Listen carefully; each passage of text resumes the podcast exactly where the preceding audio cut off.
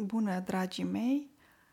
Astăzi este luni, 14 martie 2028, 2022 uh, și o să vorbesc despre expresia idiomatică a putea număra pe degetele de la o mână mai poate apărea această expresie și în forma a număra pe degete sau pe degetele mâinilor. Indiferent de fe- forma în care această expresie apare, ea înseamnă a fi un număr foarte mic de persoane sau de lucruri. Deci această expresie face referire la un număr redus. Câte degete avem la o mână? Cinci degete, nu?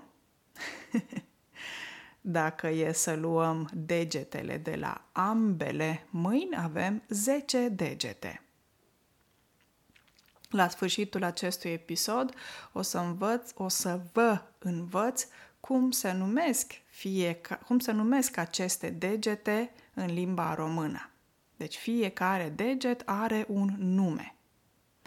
Stați până la sfârșitul acestui episod ca să le învățăm sau să le repetăm împreună. Primul exemplu legat de această expresie. El are puțini prieteni atât de puțin că îi poți număra pe degetele de la o mână. Acest, în acest exemplu vorbesc de o persoană care are puțini prieteni, atât de puțin încât pot să îi numeri pe degetele de la o mână. Și atunci, câte degete avem la o mână? Cinci degete. Deci, acest om sau această persoană are poate 2-3 prieteni sau maxim 5, nu? Al doilea exemplu. O situație în familie în care ea este supărată pe partener și cei doi au o discuție mai aprinsă. O discuție mai aprinsă înseamnă o ceartă, adică cei doi se ceartă și la supărare ea îi spune lui. Sunt supărată pe tine pentru că niciodată nu ajuți la treburile casei. Pot să număr pe degetele de la o mână de câte ori ai spălat în casă, ai spălat rufe sau ai făcut curățenie toate lucrurile astea cad pe capul meu. Aici e o persoană care îi reproșează partenerului că nu contribuie la întreținerea casei, la lucruri um, de genul spălatul vaselor, spălatul hainelor, um, spălatul podelelor, curățenie generală și ea vorbește despre lucrul ăsta. și al treilea exemplu, Maria mi-a povestit că s-a întâlnit cu foarte puțini oameni pe perioada restricțiilor COVID. Atât de puțin contact a avut cu oamenii că poți să numeri situațiile pe degetele de la o mână. Această persoană vorbește despre o izolare um, pe o perioadă de restricții legate de um, COVID.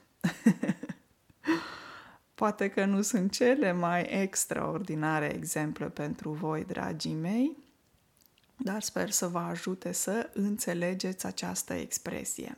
Dacă nu înțelegeți, puteți să-mi scrieți pe podcast la secția de comentarii și o să vă răspund.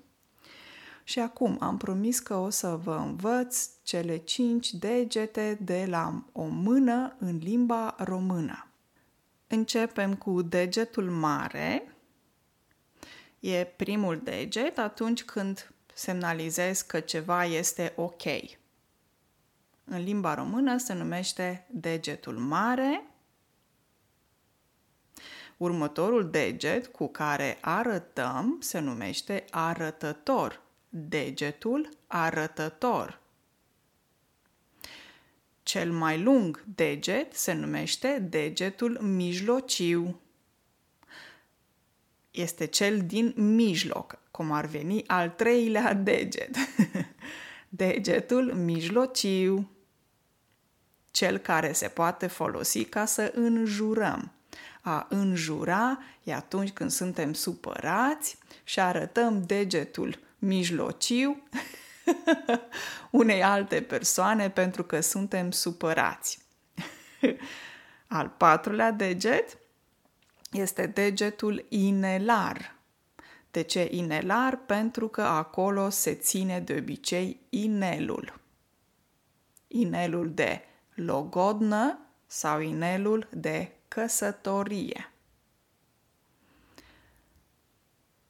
Inelul de logodnă este atunci când ne logodim, deci perioada de dinainte de căsătorie, iar inelul de căsătorie este inelul pe care îl punem la degetul inelar după ce ne-am căsătorit. Ultimul deget este degetul mic. Degetul mic este cel mai mic dintre cele cinci degete. Hai să le repetăm încă o dată împreună. Degetul mare, degetul arătător, degetul mijlociu, degetul inelar și degetul mic. O zi minunată de 14 martie 2022 și ne auzim miercuri. Pa, pa!